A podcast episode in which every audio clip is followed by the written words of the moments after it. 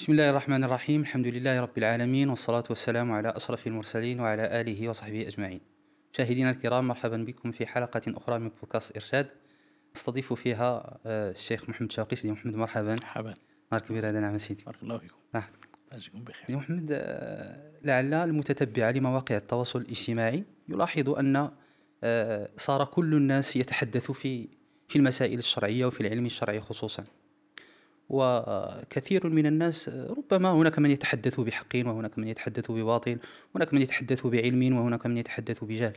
فنريد أن قبل أن نلج إلى موضوع هذه الحلقة وهو كيفية التعامل مع الخلاف العقدي والفقهي أن نعلم من هم المؤهلون للحديث أصلا في مثل هذه المواضيع.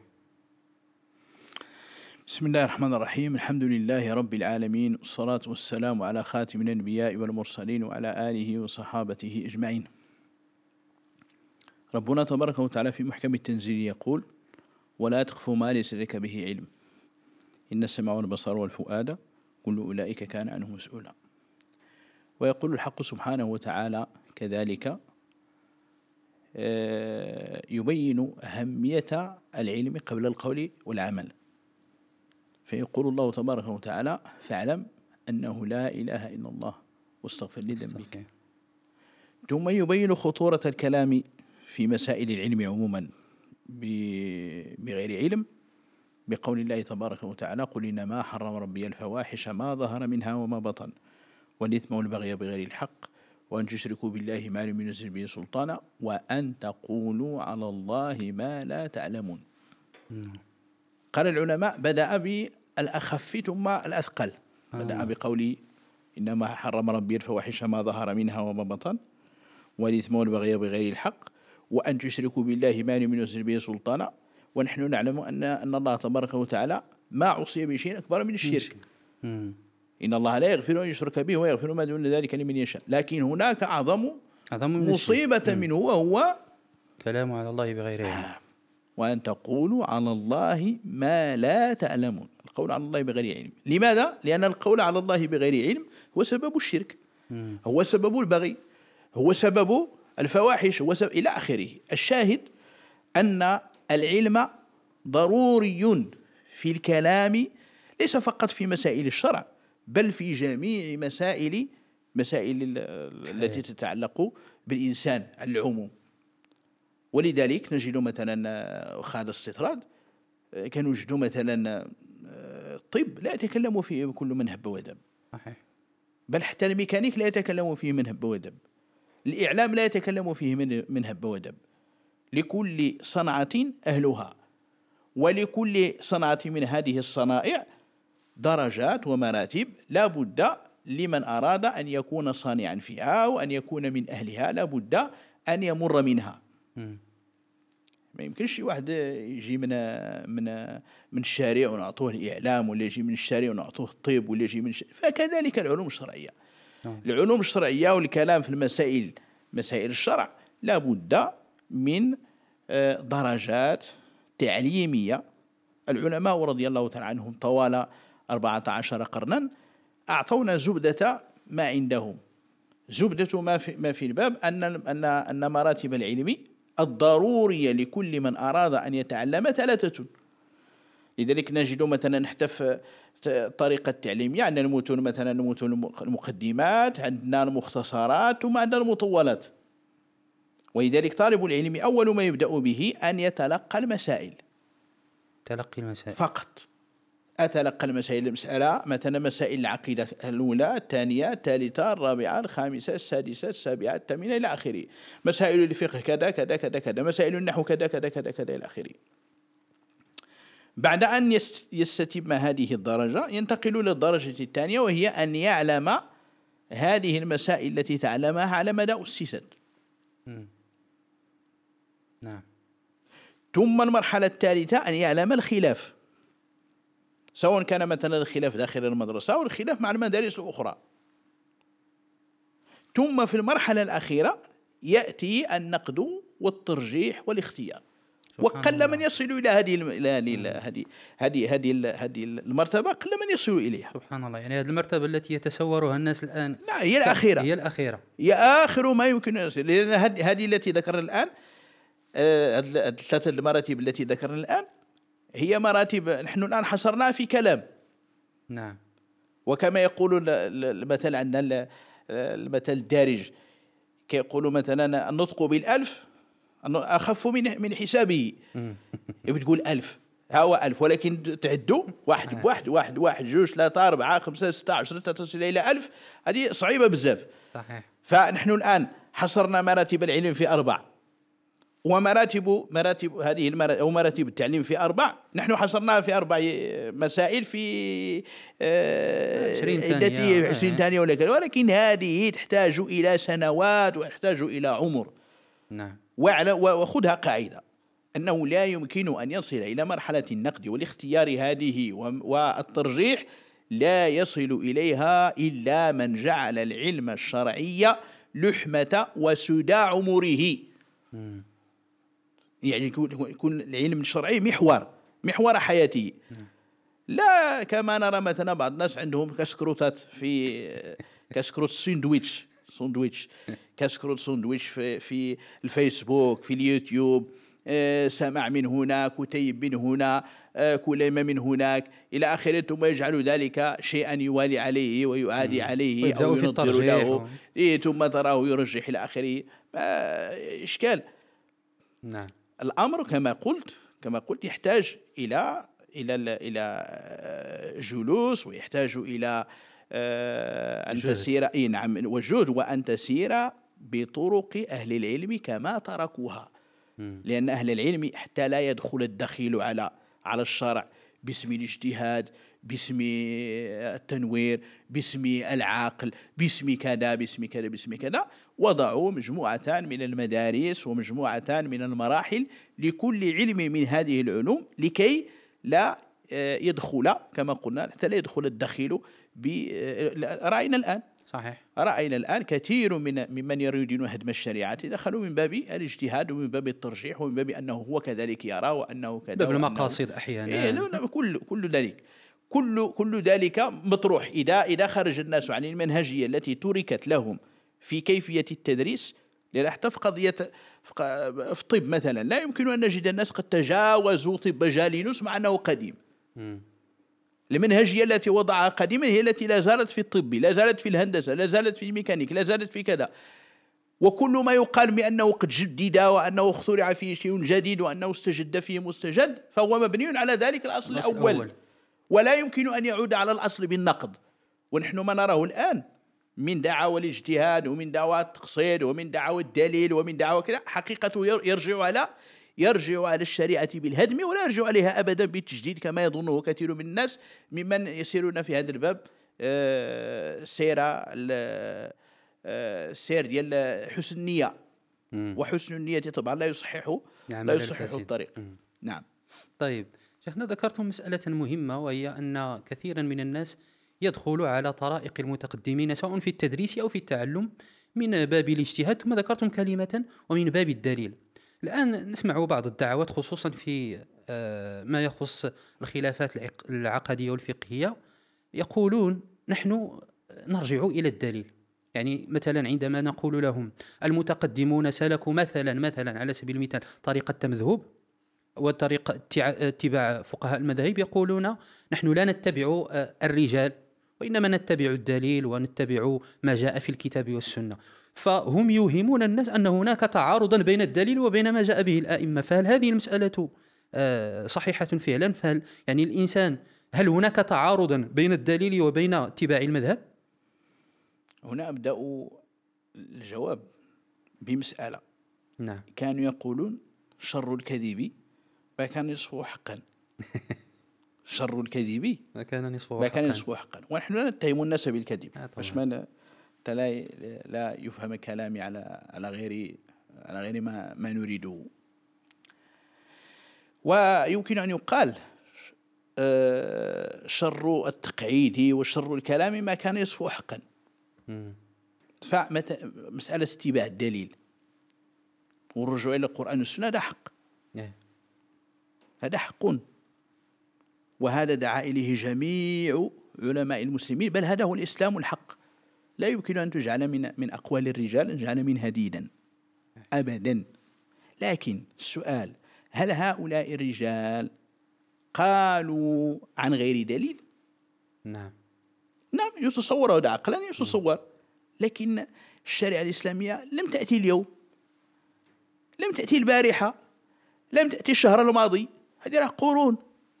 قرون نخلت فيها الأقوال نخلان ونخل فيها التقعيد نخلان ونخلت فيها طرائق الاجتهاد نخلان ثم أخذت زبد ذلك.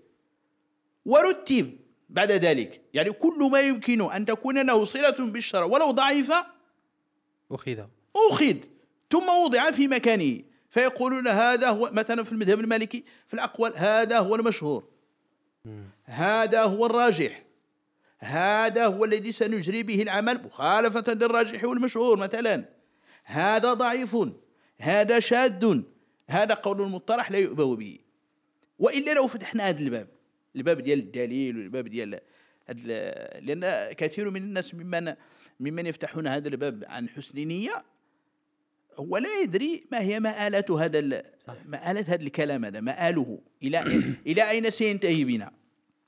سينتهي بنا إلى إحياء جميع الأقوال التي اندثرت وأجمع المسلمون عن أنها لا تصلح. خذ مثلا أن سيدنا عمر بن الخطاب رضي الله عنه وسيدنا عبد الله بن مسعود رضي الله تعالى عنه كان لا يريان لا يريان البتة التيمم من الجنابة.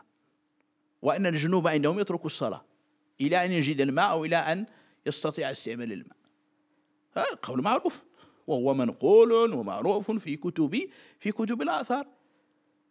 لكن هل لكن هل ستجد فقيها واحدا من فقهاء المسلمين يقول ب ب ب هذا القول إيه، بهذا القول بمقتضى لا هذا يقول به زواج المتعة. هذا حديث هذا اختيار سيدنا عبد الله بن عباس رضي الله عنهما. لكن لا يمكن أن تجد في فقه في فقه المذاهب الأربعة أن فقيها واحدا يقول بأن زواج المتعة صحيح. ولذلك لو لو قلنا مثلا باتباع الدليل لا أتى كل شخص فأتى بشيء في من القرآن الكريم. مثلا يجيب يجيب قول الله تبارك وتعالى آه، فما استمتعتم به منهن فأتوهن وجورهن. يقول لك ها هو الأصل للاستمتاع كاين في القرآن. يقول لي لا لا لا النكاح. يقول لك النكاح ذكر.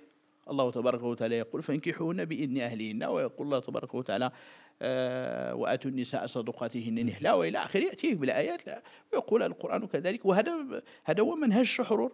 صحيح.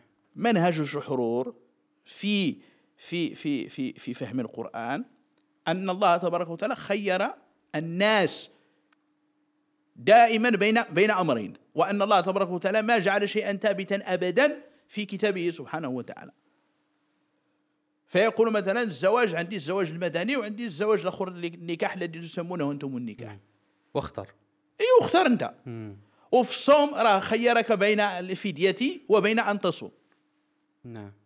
وفي كذا خيرك بين كذا وبين كذا. وفي كذا خيرك بين كذا وكذا والطرحة ديالو معروفة. إذا إذا فتحنا هذا الباب فتحنا الباب على مصراعي الباب الدليل على مصراعيه آه، مصيبة عظمى هذه. ثم من الذي سيتكلم في الدليل؟ لازلنا نتكلم نرجع لمراتب العلم التي أسسنا عليها الباب كله. نعم. على أخير ولذلك حتى في يعني فقه المذاهب الذي يصمه كثير من الناس بالجمود وهو ليس بجامد ابدا. فقه المذاهب الأربعة فقه حي. المجتهدون فيه مراتب. عندنا المجتهد المطلق. المجتهد المطلق هذا انتهى. إذا إذا كان هن إذا كانت هناك قاعدة اجتهادية جديدة ستضاف معناه أن هناك آية قرآنية جديدة ستضاف. أو أن حديثا نبويا شريفا أه؟ سيضاف وهذا لا يقول به أحد. فكذلك القواعد التي هي مناط الاجتهاد أو التي عليها مدار الاجتهاد هذه قد جمعت ونخلت و رتبت. ورتبت كذلك. حتى الخلافات التي تجدها التي لا يفهمها كثير من الناس تجدها في كتب الأصول. يقول لك هالشيء فيه كثرة الخلافات.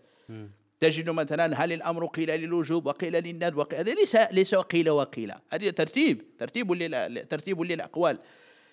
يعرفه المجتهد بعد أن يتمرن. إذا تمرن يعرف يعرف متى يستعمل كل قول. هذا القول متى أستعمله متى أستعمل هذا ومتى ألجأ إلى هذا ومتى لا يمكن أن تلجأ إلى ذاك. فالشاهد عندنا المجتهد المطلق هذا انتهى أمره ما بقاش. هذا هو الذي يقول الفقهاء بأن باب الاجتهاد قد سد. لكن بقية المراتب الأخرى لا زالت موجودة. مجتهد المجتهد المخرج. المجتهد المخرج إما أن يخرج على الآيات القرآنية والحديث النبوية أو يخرج على أقوال على أقوال إمامه أو على أقوال أصحاب إمامه الكبار. نعم. يخرج. هذا كيتسمى المجتهد المخرج. دونه مرتبة أخرى. ثاني المجتهد المخرج فيه مرتبتان الذي يستطيع أن يخرج على على مذهب إمامه فقط والذي يستطيع أن يخرج حتى على نصوص الكتاب والسنة. وهذا على مرتبة من, من الأول. ثم مجتهد الترجيح الذي لا يمكنه أن يخرج عن أقوال المذهب لكن يستطيع أن يميز أدلة المذهب ويميز آه، الصحيح منها من السقيم ويستطيع أن يعرف المناط الذي من أجله قيلت تلك الأقوال فيجعل لكل حالة قولا مناسبا مناسبا لها. نعم. ثم عندنا هذا المجتهد المجتهد آه، الناقل الذي ينقل الأقوال ولكن ناقل يعرف القول ويعرف قيوده ويعرف شروطه. ليس فقط أنه مقلد فقط يأتي بالقول ويرسله على عواهنه لا. كل مسألة يعرف قيودها ويعرف شروطها. فإذا سألته ينظر. فإذا تحققت فيك تلك الشروط وكان فيك المناط أعطاك القول. لكن إذا رأى أن أن أن هناك شيئا ما قد تغير في حالك يحيلك على مجتهد الترجيح ولا يجيبك هو. كذلك مجتهد الترجيح إذا وجد أن أن مذهبه قد ضاق بحالتك يرسلك إلى المجتهد المخرج. هكذا كان الفقهاء وكان العلماء وهذا سبحان الله العظيم هذا الأمر كان عندنا في حتى في بوادينا. سبحان الله. الطالب الذي يصلي بالناس في مسجد الصلوات الخمس لا يجيب الناس أبدا. خطيب الجمعة وحده. المدرس الذي يدرس المتون قد لا يجيب في الفتاوى. لا يجيب إلا المفتي الذي عرف بالفتوى وشهد له العلماء. العلماء هم الذين قالوا له إن مسألة الإفتاء قد صارت قد صارت إليك الإمام مالك رضي الله عنه. قال ما جلست للتدريس حتى شهد إلي سبعون عالما من علماء المدينة. شهدوا لي.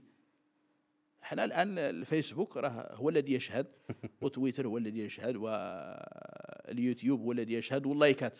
إيه. واللايكات هي التي تشهد. على قدر على قدر اللايكات اللي عندك على قدر على قدر علمك وإلا ما عندك حتى شي لايك راك جاهل واخا يكون عندك علم الأولين ولا الاخرين طيب استي محمد طالما ذكرتم هذه المسألة ديال أن سواء عندنا هنا في المغرب أو عادة العلماء قديما أنهم كانوا آه، يحترمون التخصصات إن صح التعبير نعم. ويعلمون للمجتهدين للمجتهد قدره الآن ما دمنا نتحدث عن الخلاف العقدي والفقهي آه، لا يخفى عليكم سيدي محمد أن الخلاف قائم نعم. ولن ينتهي ما انتهى ولن ينتهي نعم. طيب هؤلاء الناس كيف يدبرون هذا الخلاف فيما بينهم؟ خصوصا الخلافات العقدية الآن نسمع كثيرا يعني سواء الخلافات العقدية والفقهيه نسمع كثيرا آه، آه، مثلا آه، الأشاعرة وأهل الحديث وهؤلاء يضللون هؤلاء وهؤلاء يبدعون هؤلاء. كذلك في الخلافات الفقهية مثلا قد تجد بعض الناس يوالون ويعادون على بعض المسائل التي اختلف فيها العلماء قديما وهي مسائل بسيطة. كيف نرشد هذا الخلاف؟ أو قبل أن نتحدث عن كيفية ترشيد هذا الخلاف ما نصيحتكم أولا؟ يعني لهؤلاء الناس شنو خصهم يديروا باللغة الدارجة قبل أن يدخلوا أصلا في هذا في هذه الخلافات؟ أنا غادي نأخر النصيحة. آه واخا قلت لي اولا نعم. كذلك لكن سنؤخر النصيحة. أصل هذا الباب. كلمة نسبت إلى الإمام الشافعي رحمه الله. كان يقول لو سكت من لا يعلم. لقل الخلاف. لقل الخلاف. لو سكت من لا يعلم لقل الخلاف. وعدم العلم هذا مراتب. حتى العالم قد تخفى عليه بعض الأمور. فيتكلم حسب ما وصل ما وصل إليه مثلا أو يتكلم حسب تصوره لواقع ما واقعة ما فيتكلم فيها فيكون كلامه سببا سببا للخلاف كذلك. ولذلك أحيانا تجد بعض أهل العلم يحكي الإجماع في مسألة ما. يقول اجمع الناس في كذا وأنت تجد أن هناك فلان قد خالف لماذا؟ لأنه يرى أن ذلك العالم لم يحط بشيء ما في تلك المسألة أو وقع له خطأ مما, مما قد يقع وهذا لا يكون إلا للكبار نعم. ولذلك نصيحتي لمرتادي مواقع التواصل الاجتماعي على الخصوص وطلبة العلم على العموم أن يتركوا الخلافات لأهلها اتركوا الخلافات لمن؟ لأهلها. واشتغل بطلب العلم على المدارس المعروفة عند المسلمين. إياك أن تتتبع الشواذ هذا شد هنا هذا شد هناك ثم تقول ثم بعد ذلك تأتي باللازمة المعروفة وإن تتبع أكثر من في الأرض يضلوك عن سبيل الله. هذا هذا صحيح. هذه آية قرآنية و ومعناها صحيح لكن ليس هذا هو المعنى العلماء ليسوا من أكثر الناس. أكثر الناس هم البشر عموما لأن ليس كل الناس علماء. الناس كلهم ليسوا علماء. فالقصد هنا هذه المقولة من الحق الذي أريد به الباطل. وكل كلمة استعملت في غير محلها فمن فهي من الحق الذي أريد به الباطل كما قال سيدنا علي رضي الله تعالى عنه وأرضاه. نعم. إذن فالشاهد هنا العلماء فيما بينهم حتى وإن تكلموا بألفاظ قدحية لأن العلماء في الأخير هم بشر. أحيانا تجد مثلا تجد الواحد منهم يعني كما يقال آه، صدره واسع. وهذا مثلا آه، نستشفه في ألفاظ الجرح والتعديل عند علماء الجرح والتعديل الإمام البخاري رحمه الله تعالى ما قال عن أحد إنه كذاب. كان آه. يقول متروك. لكن في المقابل تجد مثلا الإمام يحيى بن معين وغيره ممن كان قد يتشدد في بعض الأحكام لا يسوي بعرة. آه، لا يساوي فلسا آه، دمر عليه مثل هذه الألفاظ. الإمام الشافعي رحمه الله تعالى له كلمة جيدة في هذا الباب. كان يقول قال يا ربيع أكس ألفاظك أحسنها. أكس ألفاظك يعني لفظ أنت تريد الإمام البخاري إذا قال متروك. هذا راه فايت كرو ذاك الصاروخ ديال كروز ولا ما عرفت راه فايت اللي يجي نعم. إذا قال الإمام البخاري متروك. لكن لا لا يجوز أن نتخذ من لا يساوي بعرة. أشنو؟ أصلا. منهجا. منهجا ثم نأتي بالحشد الحشد كثرة الكلام كذا حتى تصير تصير مناقشات الفقهاء ومناقشات العلماء ومناقشات أهل الاعتقاد. واضح. تصير عبارة عن مناقرات ديكة صحيح. العلماء ما كانوا يتناقرون تناقر الديكة كما نراه مثلا في فاش يقول في مواقع التواصل الاجتماعي آه، فلان يتكلم ثم يأتون بكلام آخر لفقيه آخر وعالم آخر أو طالب آخر إلى آخره. ثم يأتون بعد ذلك القصف في الجبهة. واش حنا لاعبين الكره هذا كيبين بأن هاد الناس صغار صبيان. وليس من الأدب حتى هذه المسائل. هذا تصبيان هذه ماشي دابا بقى علم هذا.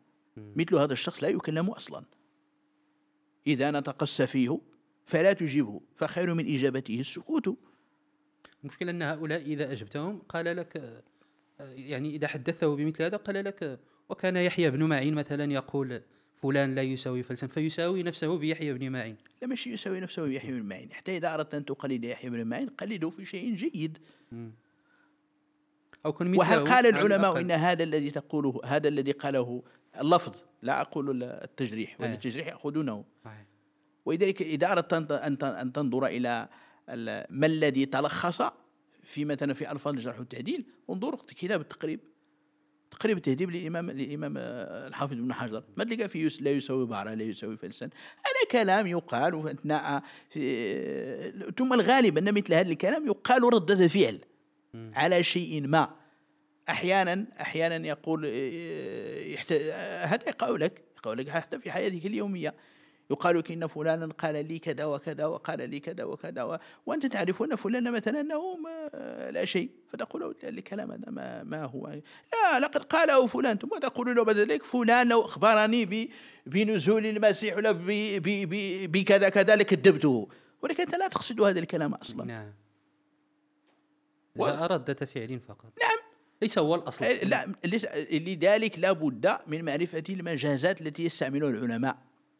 هناك مجاز مجاز في اللغة. يستعمله الناس. القصد منه مثلا التنفير القصد منه المبالغة القصد منه كذا القصد منه كذا. الشاهد عندنا أن من أراد أن يتعلم فليسلك طرق الطلب وليترك الجدل فإن هذا الجدل لا يمكن أن يؤدي بالمسلم إلا إلى قسوة القلب أو إلى ترك الدين والعياذ بالله. لذلك قل أن تسلم عاقبة من يدخل هذه ال- ل- ل- دخول هذا هذا الميدان النقاشات. ب- ب- ب- بهذه الضحالة الفكرية وهذه الضحالة العلمية ثم تخرج له العاقبة سليمة. وخاصة إن كان الكلام في أولياء الله إذا لم يكن العلماء أولياء الله فمن هم أولياء الله؟ والكل يستعمل اللفظ اللفظ المعروف عن سيدنا ابن عساكر رضي الله تعالى عنه آه، لحوم العلماء مسموم ولكن دوك اللي ديالو هو. الذين يقلدهم والذين يمجدهم والذين إلى آخره. إيه والآخرين؟ علماء علماء أنا آه، مستباح. مستباح اللحوم. لحوم لحوم الخيل ولا لحوم الجمال ولا لحوم البقر باش تاكلهم انت ولا كيفاش؟ لحوم العلماء مسمومة نعم. كل العلماء. كل العلماء.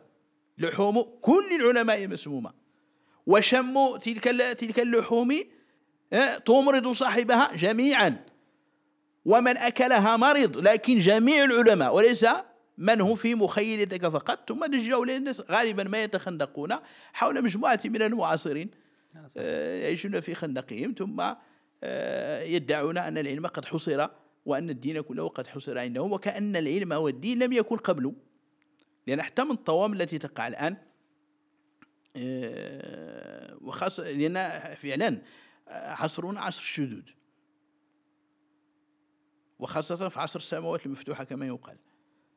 عصر السماوات المفتوحة ثم ثم أولا عصر السماوات المفتوحة بحيث ينشر ما يراد أن ينشر. ومن عنده هذه القوة من عنده هذه شيء من القوة لامتلاك شيء من هذه السماء يصير هو هو هو المسيطر. وخطابه تجده هو هو الدارج هو السائد.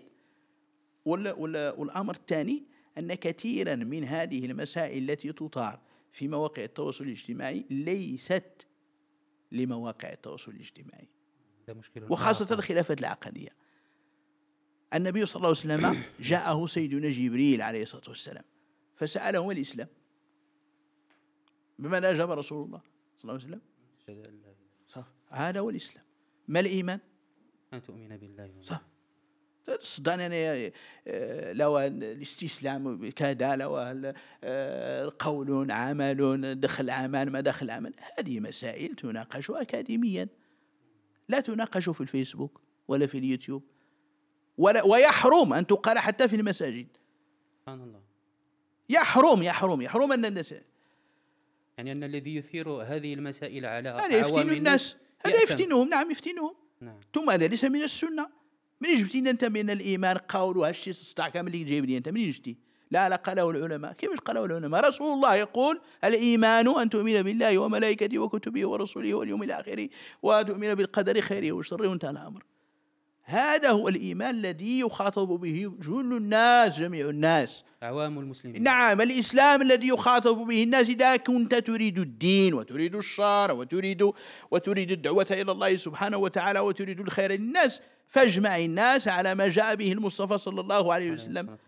وأما باقي التفريعات والتشقيقات والتدقيقات هذه للمتخصصين وليست لك.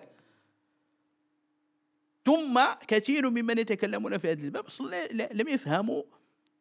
أولا لم يفهموا لماذا اختلف الناس أصلا. مبدئيا بعد آه ما ما أعرفش لا يعرف. لماذا؟ لأنه كما قلنا المراتب التي هو نقز للمرحلة الرابعة اي نعم. المراتب نعم هو آه، هنا من من النكات المتعلقة بهذا الباب قال لك شي واحد آه، شي رجل آه، وجد وجد مجموعة من الأشخاص يضربون شخصا آخر يضربونه. فأراد أن يسأل ما ما الخطب؟ ما الذي صنعه هذا الرجل لكي يضربه لكي يضربه هؤلاء الناس؟ فبحث من سيسأل فوجد أشدهم ضربا. ذاك اللي كيضرب بنيته. قال له يا سيدنا ما ماذا صنع؟ قال والله ما أريد إلا الأجر. وجدت هؤلاء الناس يضربون هذا الشخص فأردت بعض الأجر معهم فأعنتهم على ذلك. هي هذه الظروف. نعم. هي هذه. ما عرفتش علاش المهم وقت يختلفوا وانتهى انتهى الأمر. قال فلان وقال فلان وكذا كذا بمجرد يسمع بأن راه كان هذا هو السنة وهذا هو إلى آخره تجده هز شي يقول لي ديالو؟ غادي حتى هو داخل مع داخل مع الجقه وداخل مع الزفه مع أنه لا في العير ولا في ولا في النفير. ثم المصيبة العظمى الأخرى وهي مسألة تربوية أن آه القفز على مثل هذه المسائل فيها شهوة خفية شهوة نفسية. الكلام الكلام سهل على اللسان. لماذا؟ لأننا لا نعرف ما الذي يترتب عليه وقد قدمنا الأصل. وأن تقولوا على الله ما لا تعلمون. مصيبة عظمى. لو كان يعرف الإنسان ما, ما, ما أن كما قال بعض السلف قال لو كان الناس يعلمون أن كلامه من أعمالهم لقل كلامهم لقل كلامهم لكن لم يعرفوا ذلك. خف عليهم الكلام فصاروا يتكلمون. إذا فالشاهد أنا أوصي طالب العلم ورواد التواصل الاجتماعي على العموم أن يحرصوا على العلم الرصين العلم الهادي. ويتركوا عليهم ديك خمسة دقائق جوج دقائق ديال ديال البوس ديال راه فلان يرد على فلان ولا فلان وقصف الجبهة وكذا. أه؟ وقصف الجبهة وهذه المصطلحات إيه لا خلال شو بحيث نصير العلم ألعوبة ونصير الدين ألعوبة آه، نتفكه بها وننفس بها عن عن كثير من المشاكل نفسية. التي نعيشها. نعم مشاكل نحن نعيش مشاكل أسرية مشاكل اقتصادية مشاكل اجتماعية مشاكل آه، سياسية مشاكل إلى آخره. هذه المشاكل كلها نحاول أن ننفسها إما عن طريق آه، كاين اللي كينفسها مثلا بهذا المسلسلات والدراما والضحك والكوميديا إلى آخره. وكاين اللي قال لك أنا هذاك الشيء ما غاديش نشوفه راه ننفسه في هذا الباب الآخر. اي في العلم وندير فيه أنا التهريج وندير فيه كذا وندير فيه. والعلم ليس التهريج. المشكل شيخنا أن هذه الصورة الآن هي التي صارت تسوق. صورة طالب العلم البلطجي إن صح التعبير. يعني آه الذي آه، يعني يهاجم ويسب ويشتم وقصف جبهة فلان صارت هذه هي الصورة التي يراد آه، أن أن تسوق للناس عن عن طالب العلم. أما هذا العلم الرصين الهادي وأن يجلس الإنسان ويعطي لراسه الوقت ويتعلم آه، هذه صارت من النوادر. هو هو العلم سيدي أمين. العلم ثقيل. الله تبارك وتعالى يقول إنا سنلقي عليك قولا ثقيلا. العلم ثقيل لكن التهريج والبلطجة اللي سميتيها زيادة هذيك هذه. البلطجة. زيادة هذه. البلطجة والتهريج اللي شي يولي مزيان لأن آه، كيخفف الإنسان. يعني محاضرة مثلا علمية رصينه تسمعها كتكون ثقيلة على النفس. ماشي مثلا لا كتسمع شي تهريج وتسمع البلطجة كما نعم. كما سميته قصف الجبهة وكذا كذا إلى آخره كتفاعل. اولا كاين واحد التفاعل اهتزازات نفسية معينة تقع كذا إلى اخره وكاين كذلك الضحك وكذلك بحال تتفرج في شي فيلم وصافي ماشي نعم بقاش العلم هذا هذا هو إيه. وإلا هو هذا الباب لأن كما تعلم يوجد الفعل ويوجد ويوجد رد الفعل, الفعل. هو هذا اللي دار هذا الفعل اللي كيدير هذا الفعل في اتجاه معين يشوف رد الفعل ديال الغير وشوف واش غادي يعجبك هذاك الشيء اللي كيتقال على شيخك أنت ولا داك الشيء اللي كيتقال عليك أنت وكذا إلى اخره وشوف ولذلك تجده آه شو بينا إحنا هذا الشيء عندما يناقش بنفس المنطق.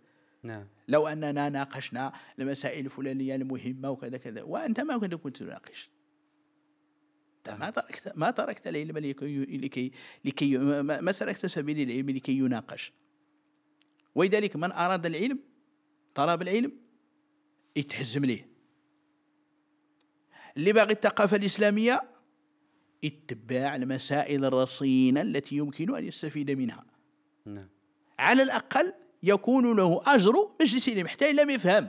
لأن أحيانا أحيانا يقول بعض الطلبة العلمية وبعض من يحضرون بعض المجالس في اليوم الأول أنا ما فهمت. كيفاش بغيتي أنت بغيتي ينزل عليك الوحي ولا بغيتي بغيتي تفهم كيفاش تق وتفهم؟ ثم غالبا ما تجد أن هذا الذي قال لا أفهم لم يكن منتبها أثناء أثناء الكلام أو أثناء الشرح. نعم. لماذا؟ لأنه ألف وهذه المصيبة العظمى. عندما تألف نمطا من الكلام أو نمطا من الخطاب هو الذي تتفاعل معه. لأن نفوس الناس تتطبع. وعقولهم وقلوبهم كذلك تتطبع. فكلما كلما حتى قيل مثلا لو جلس الحزينين لحزين. لو لو جلس الضاحكين وجلس لا لا سررت ولا ضحكت. فكذلك في العلم. هو ألف السرعة والمعلومة السريعة. إيه، ساندويتش إيه تماما. هذا أنا كنسمي أنا ساندويتش اذا ساندويتش راه ما غادي يحيد لك الجوع. ثم تبحث بذلك الساندويتش وترد على فلان وترد على علان. ترد على كذا كذا إلى آخره.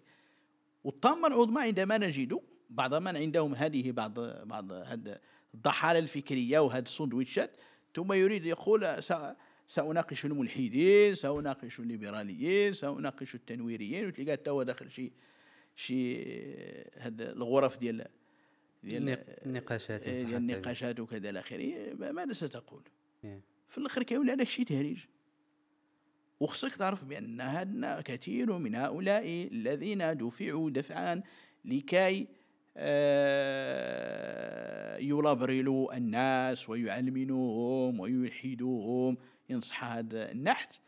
واضح. آه، هم أناس قد دربوا. راهم مدربين. راه ما تسحب لك جاي الناس بحالك انت غير مدفق. هؤلاء الناس مدربون. مدربون على كيفية الكلام.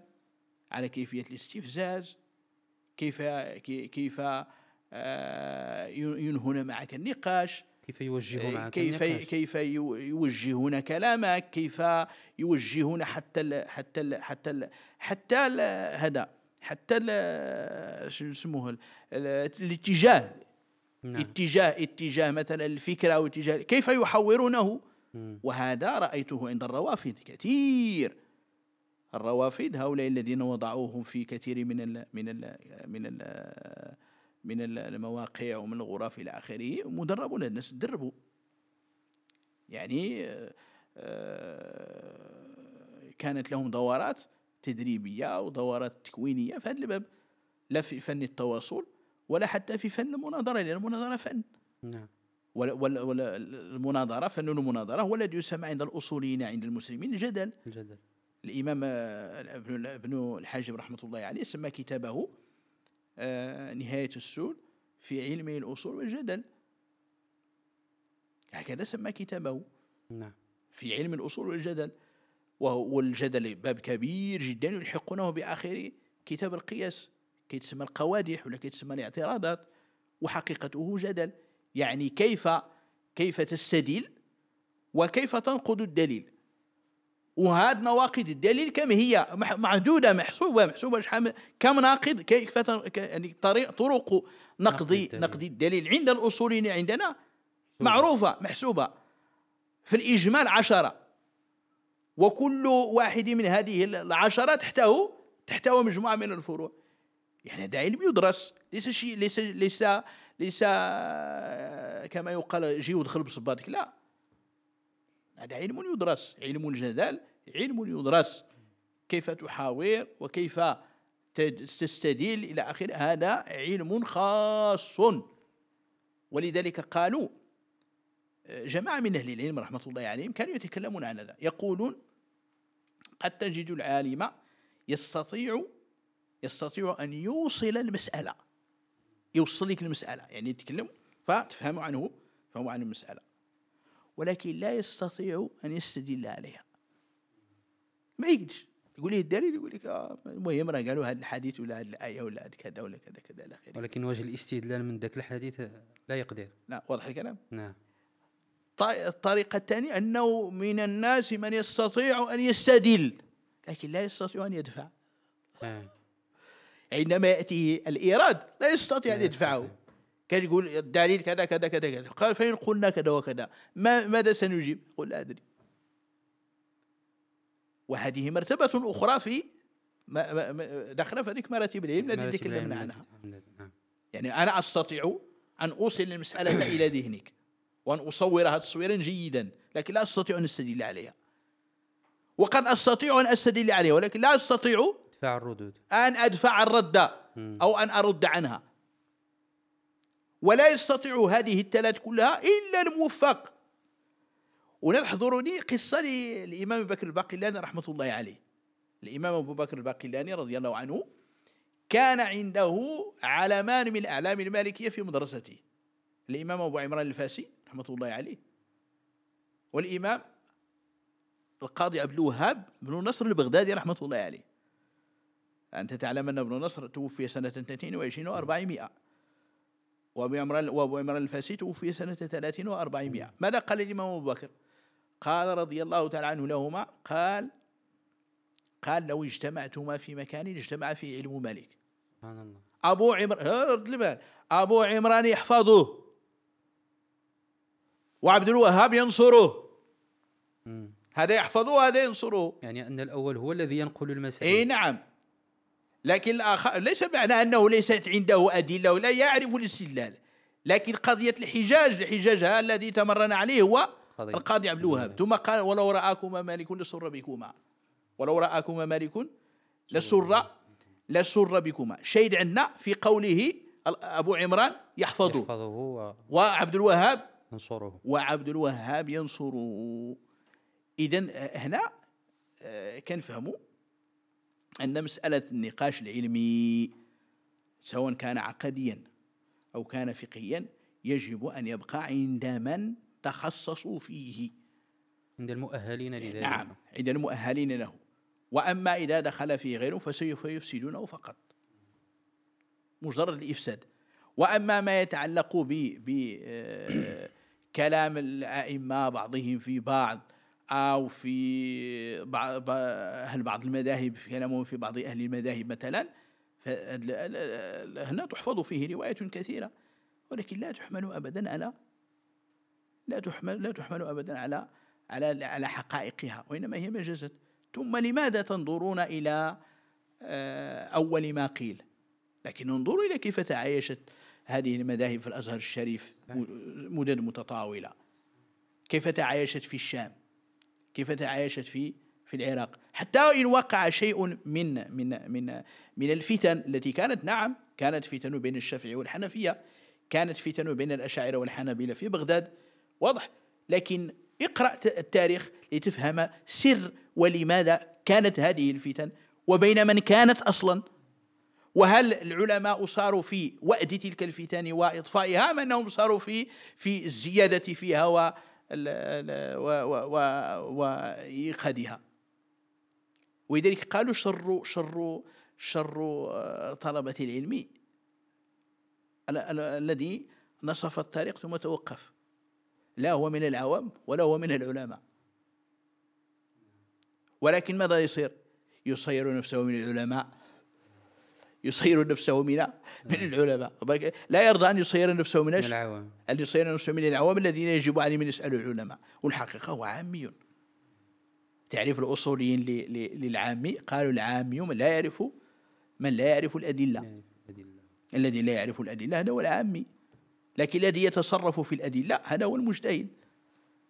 نعم. عاش من عرف قدره. محمد الله يجازيكم بخير وجزاكم. الحديث معكم شيق بارك الله فيكم. إن الوقت يداهمنا ولعلنا نلتقي في لقاء آخر بإذن الله. مشاهدينا الكرام شكرا على حسن تتبعكم ونلقاكم في حلقة أخرى من بودكاست برنامجكم إرشاد والسلام عليكم ورحمة الله وبركاته.